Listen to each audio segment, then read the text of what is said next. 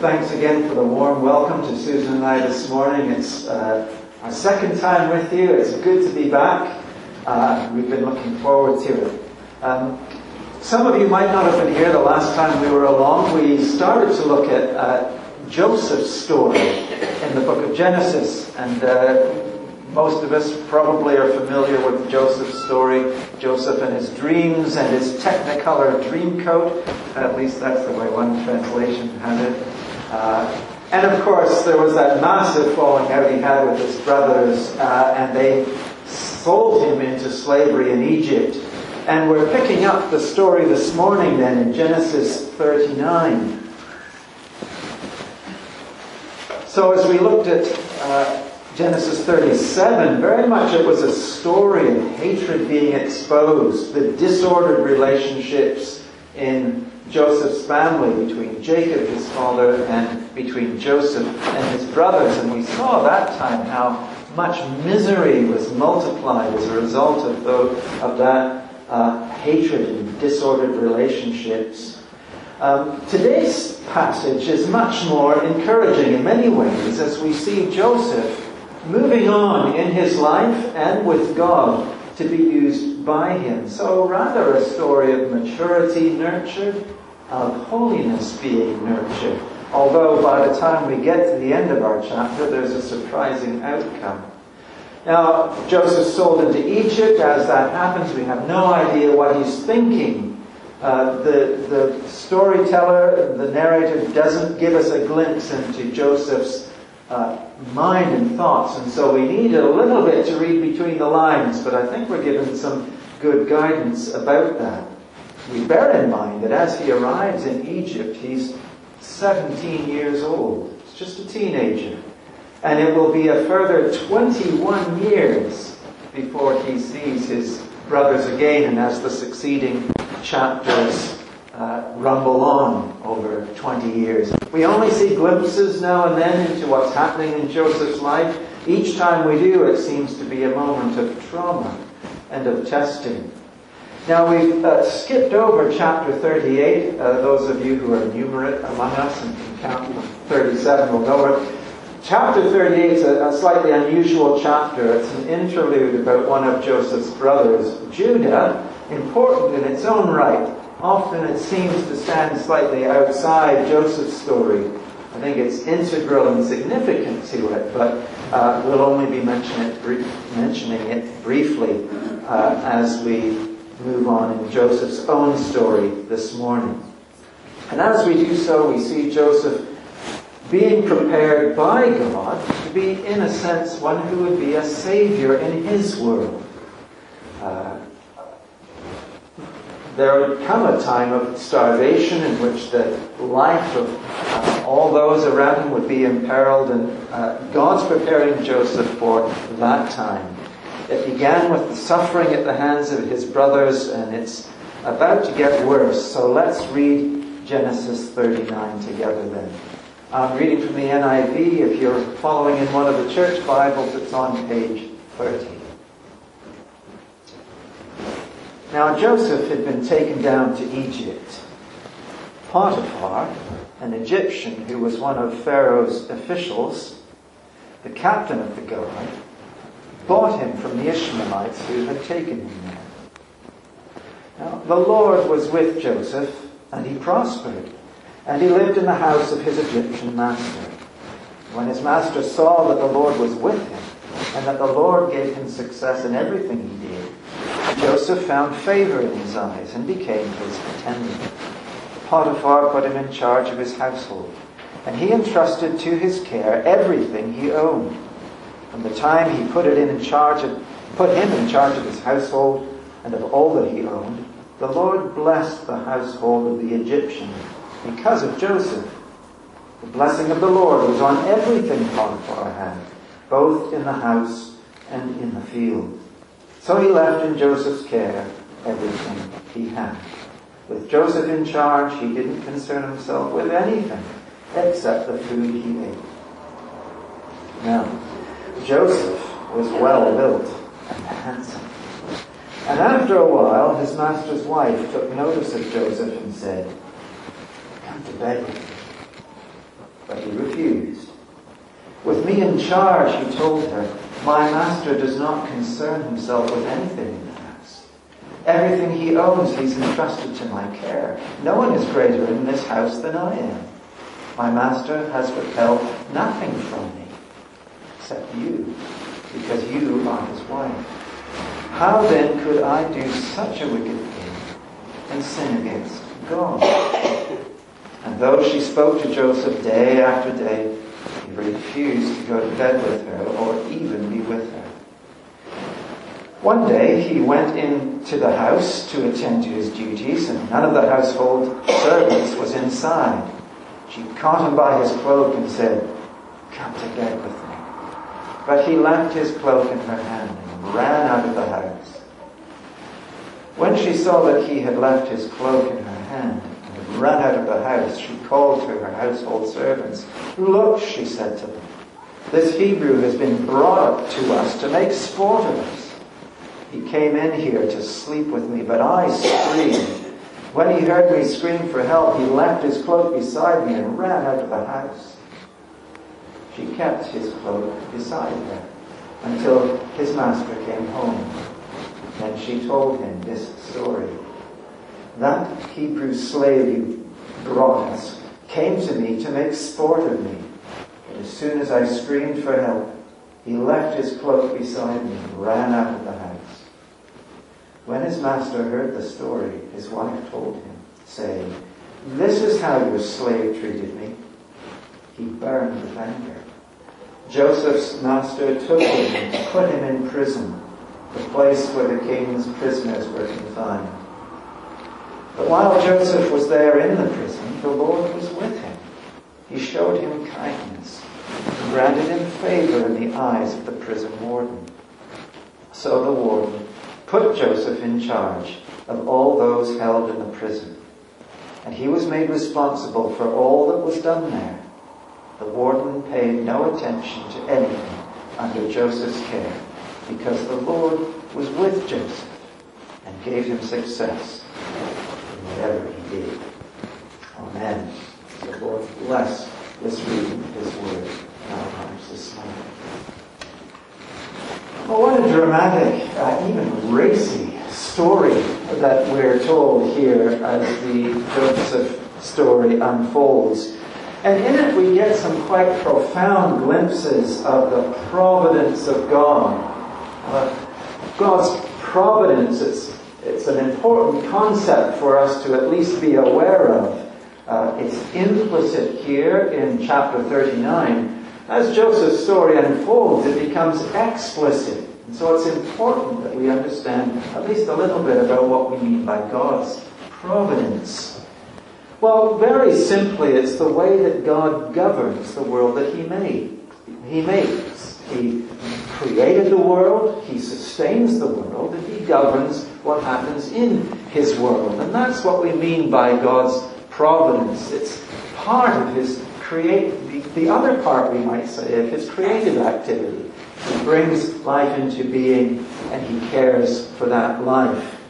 As, as one definition has it, God's works of providence are His most holy, wise, and powerful preserving and governing of all his creatures and all their actions.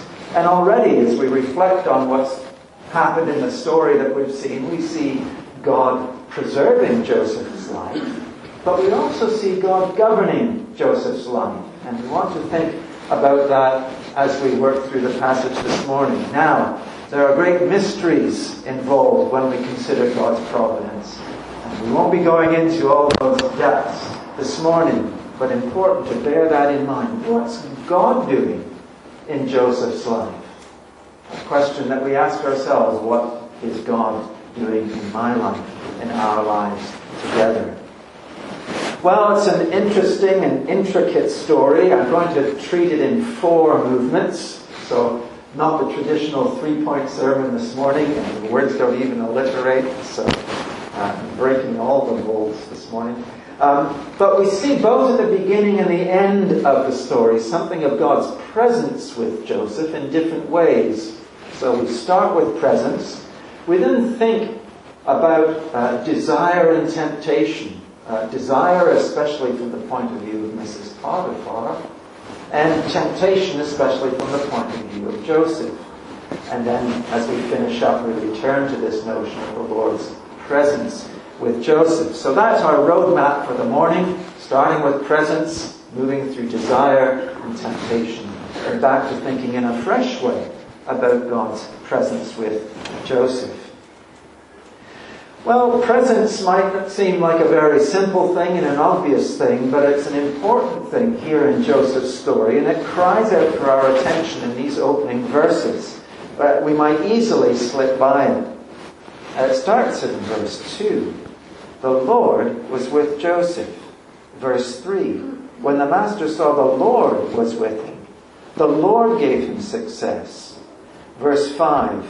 Uh, of all that he owned, the Lord blessed Joseph. The blessing of the Lord was on everything in house and field. The Lord, the Lord, the Lord, the Lord. And if you're looking at least at the printed Bible this morning, uh, you'll see that the Lord is in small capital letters.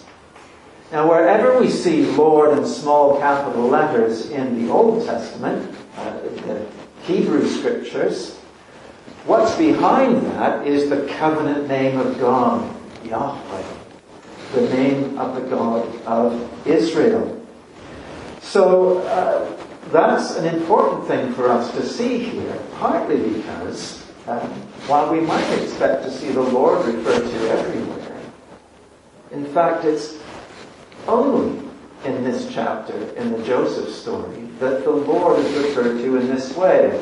Elsewhere, the God of Israel, Israel will be referred to as God, sort of generic word for the, the uh, supreme being. But only here do we read of the Lord, the God of Israel, at work. So it's uh, obviously this is something that our storyteller wants us to see that the Lord is active in Joseph's life at this moment when he arrives in Egypt. Now, that's a bit counterintuitive for us, isn't it? Joseph's been sold into slavery. He's arrived in a foreign country. He's completely alone. He's sold into the service of some official. He's got no control over his life, and yet the Lord is with him. The covenant God of Israel, the God of promise, is with him and blessing him. And I think this is the first inkling we see that something's happening in Joseph's life. You know, we read in the New Testament, don't we, that as uh, draw near to God that he might draw near to you. And I think we have something of this mutual movement, Joseph moving towards the God of his fathers here already as he arrives in Egypt. It's the sort of thing that the psalmist has in mind, I think, at the end of Psalm 1. The Lord watches the way of the righteous. And see Joseph on this journey in his life and God with him. Same principle that Jesus uh, teaches in that chapter in John on the uh, vine and the branches. Uh, I am the vine, you are the branches. If you abide in me, I will abide in you. And I think as we get this first glimpse of Joseph's life in Egypt, we see things heading in this kind of direction that uh, at the moment Joseph might least have expected. And as he comes to recognize God working in his life, the Lord blesses him, makes not only his work prosper, but all that happens in the house of Potiphar, his Egyptian master.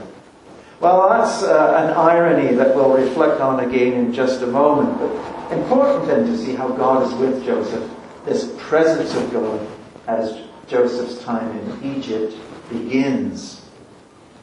But from this uh, fairly optimistic starting point, things start to go askew. And we see this in these twin concepts of desire and temptation, especially through the eyes of Mrs. Potiphar. She doesn't have a name, often the case in Old Testament stories. Uh, we'll call her Mrs. Potiphar. Uh, we see desire at work, and from Joseph's point of view, especially, we see temptation at work. But of course, these two things are often linked together. Well, let's start by disentangling them and saying a little bit about desire as we look at Mrs. Potiphar. So we see this uh, pretty clearly signaled partway through verse 6. Now Joseph was well built and handsome. Now it's not very often actually that the Old Testament stories tell us what somebody's look, somebody looks like. Uh, except when it matters to the story.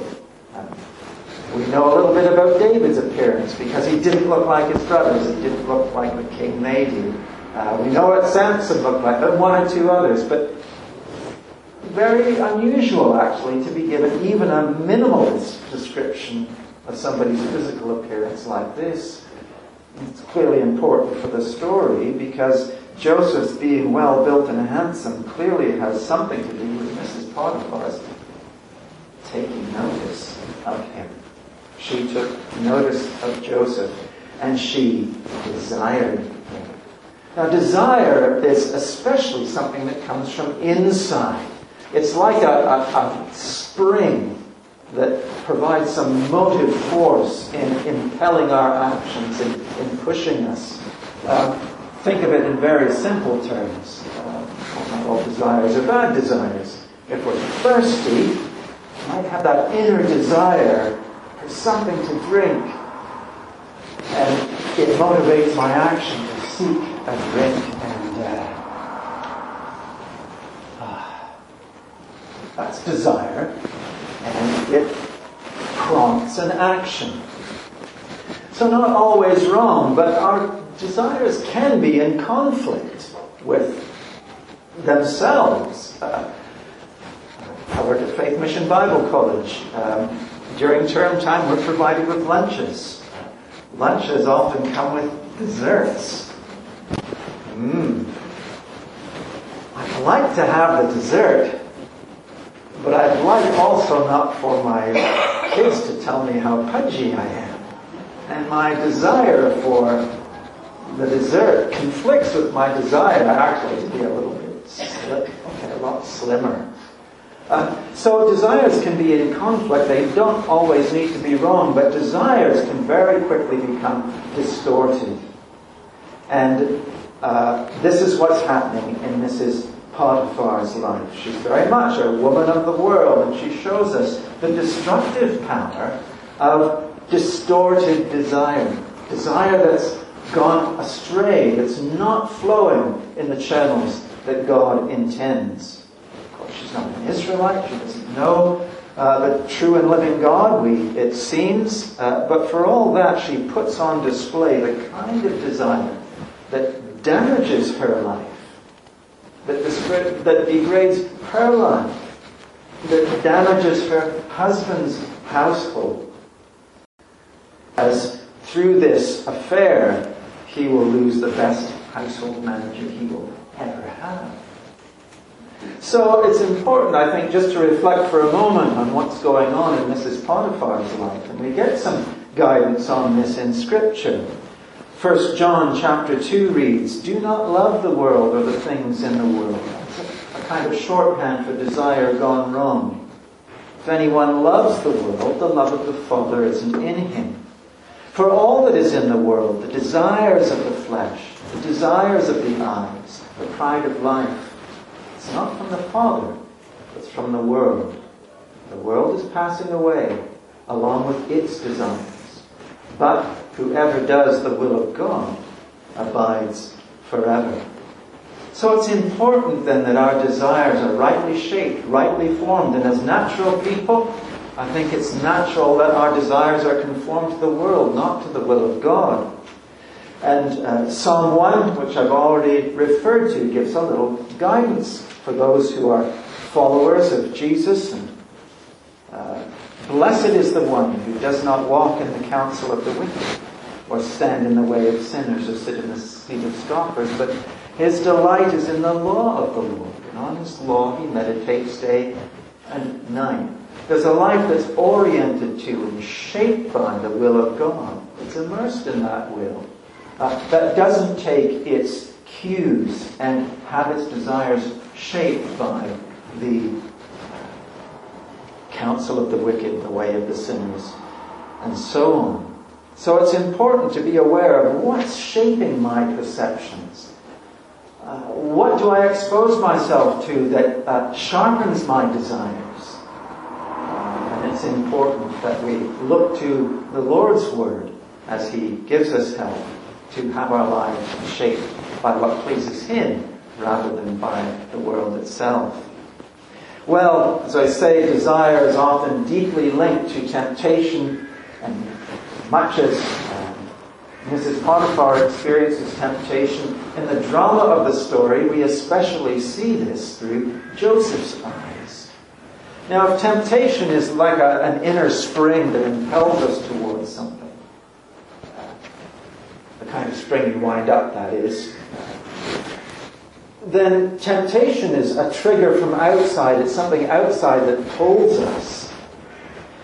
And uh, this is what, of course, is happening with Joseph in verses 8 to 10. And once again, we see it in verse 12, where Mrs. Potiphar is beckoning him, but Joseph refuses. And he refuses because of the trust that his master has placed in him. And at the end of verse 9, how then could I do such a wicked thing and sin against God?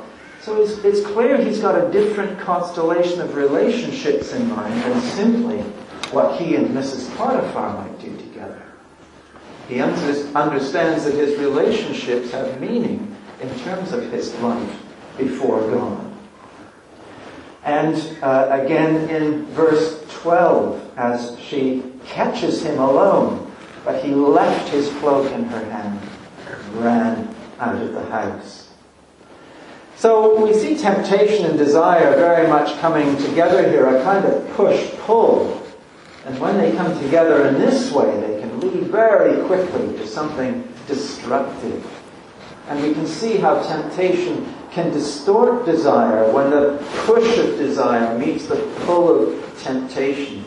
When my hunger turns into greed uh, when my tiredness turns into sloth, or, or when our other physical appetites run outside the channels that God prescribed for them. Well, it's a combination that James, the brother of Jesus, had something to say about. This is from James chapter 1. Let no one say when he's tempted, I'm tempted by God. For God cannot be tempted with evil. He himself tempts no one. But each person is tempted when he's lured and enticed by his own desire. And desire, when it's conceived, gives birth to sin.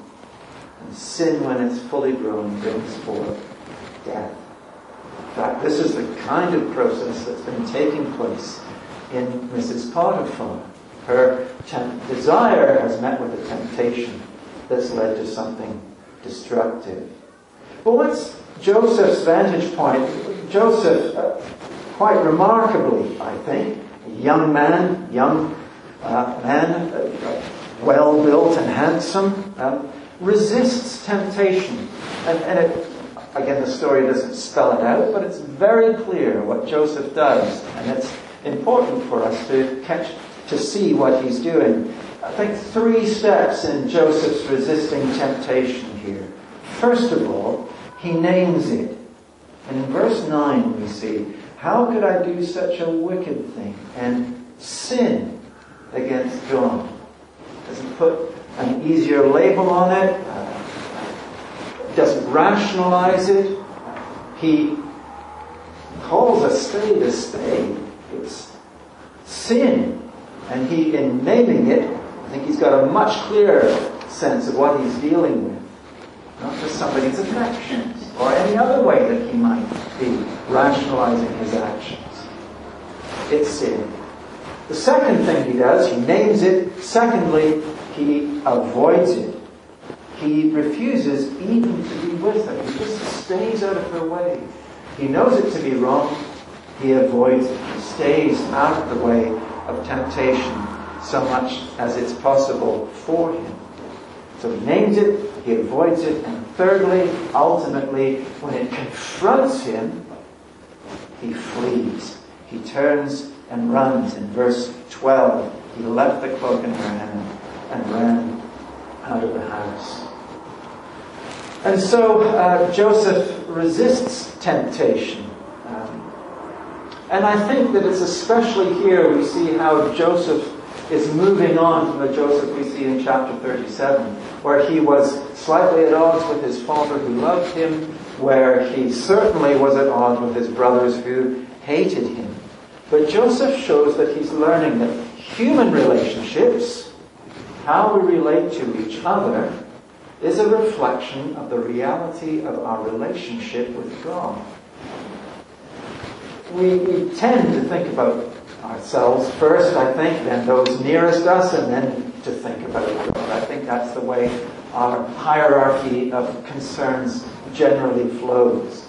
But I think as we mature in faith and as we learn to live a, a, rightly ordered life, that, that ordering gets turned upside down. That's what we see happening with Joseph here. He sees in the first instance that the Lord's blessing is on him, and as he draws closer to the Lord, how can I sin against what God is doing for me? That's his first concern. And then he's concerned also about his master, the other, who trusts him and has placed everything in his care.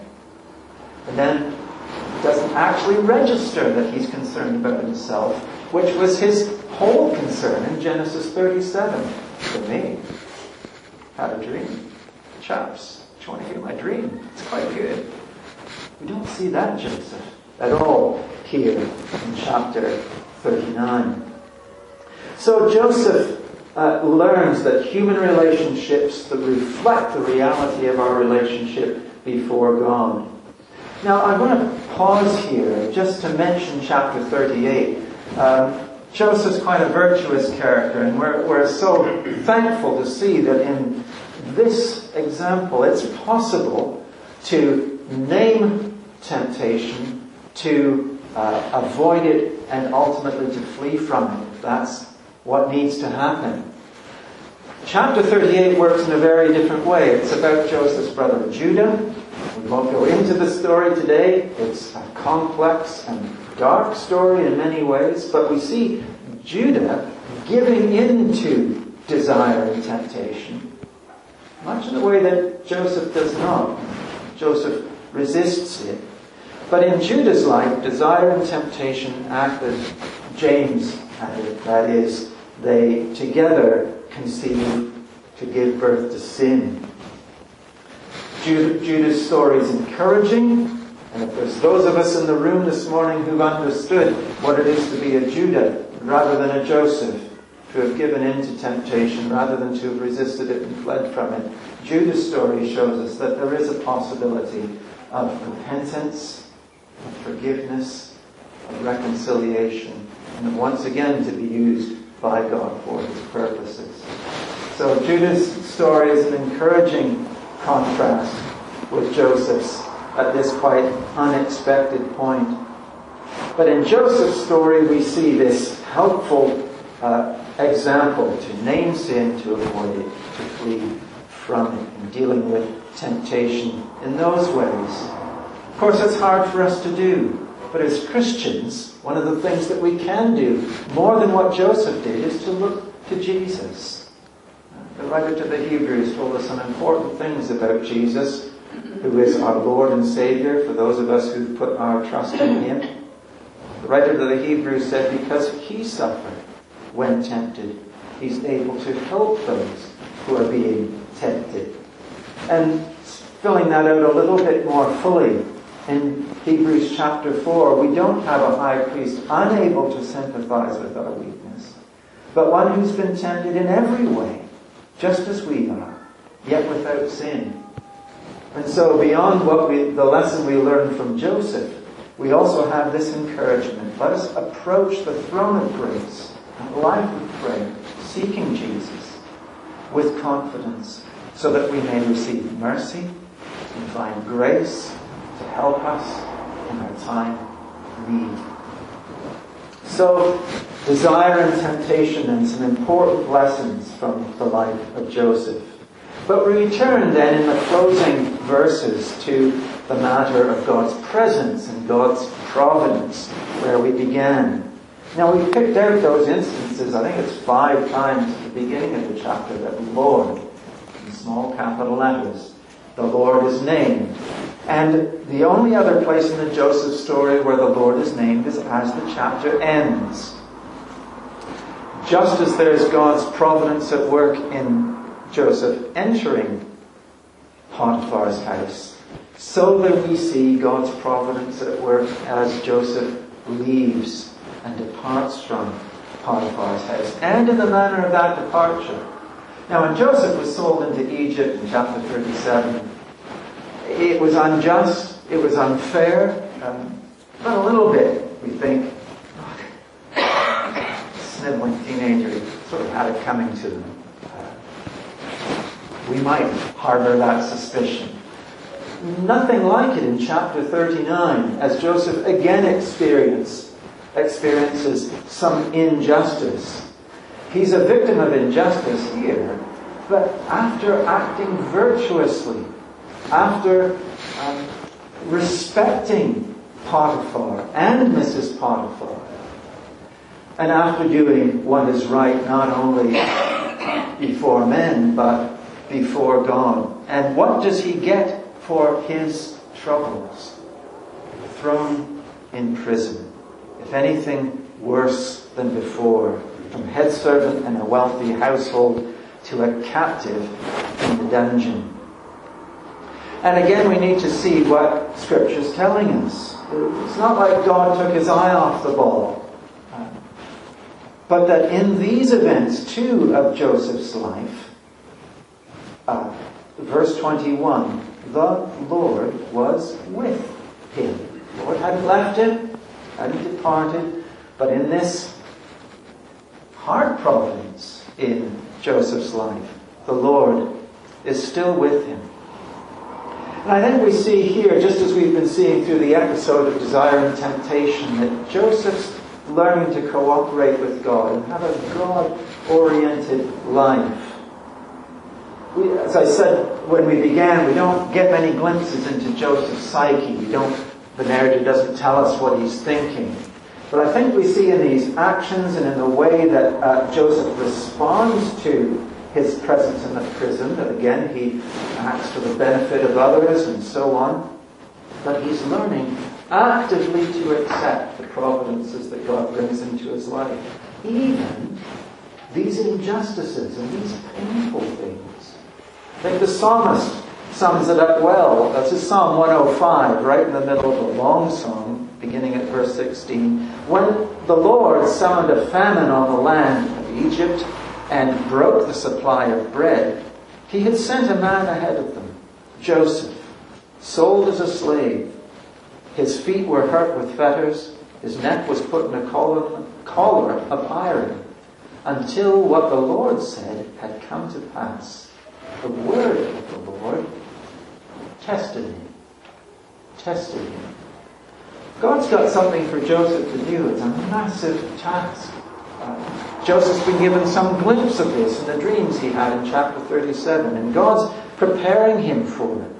All along, whether it's being sold into Egypt or cast into the dungeon, as Joseph rightly orients his life before God and to God, we see God preparing him for the saving work that Joseph is going to do now, it's important that we don't think uh, there's always something ahead that God has for me. Joseph's living in the day. He's uh, doing well in Potiphar's household. He's working well in the dungeon when he is cast into prisons.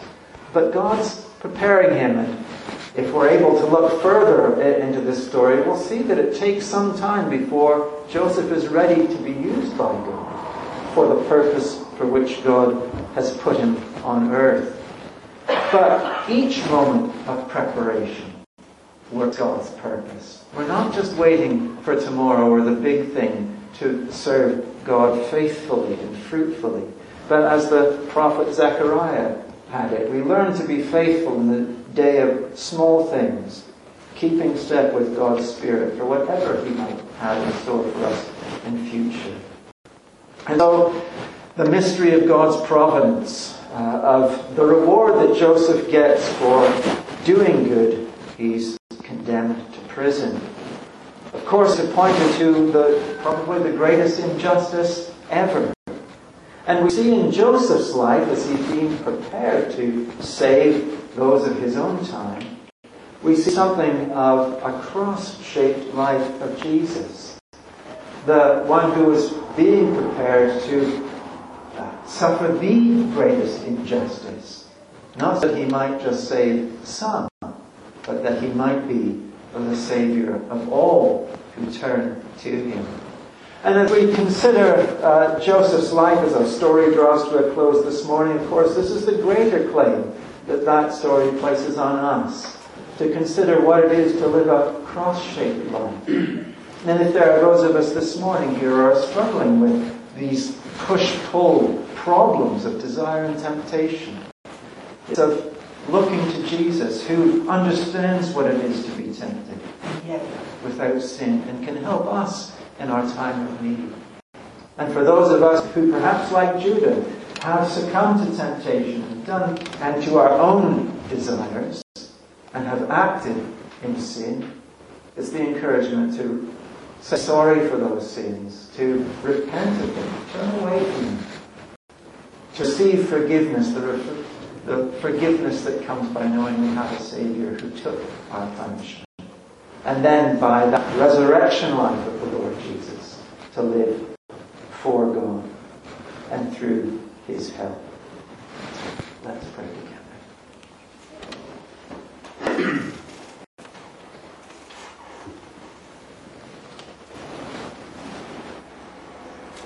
Weak, made strong in the Savior's love. We thank you, our gracious God, Heavenly Father, that you know our frame, you know our weakness, for you made us. And we thank you that you do not remain angry forever, but that you have made it possible for us to turn to you in repentance and faith and to know that you are a loving Heavenly Father and that your Son was willing to lay down his life to atone for my sin, for sin, so that we could be reconciled to you. So we thank you for this encouragement this morning to uh, cooperate with your providence in our lives, to learn that you are with us even when circumstances might suggest you're not. Thank you for quite practical encouragement to be careful how we live, to be responsible for desires and temptations that we inevitably face day by day. Lord, help us to live faithfully, lives of integrity, that we might bear the light of your gospel in a dark world. We ask this for your in Jesus'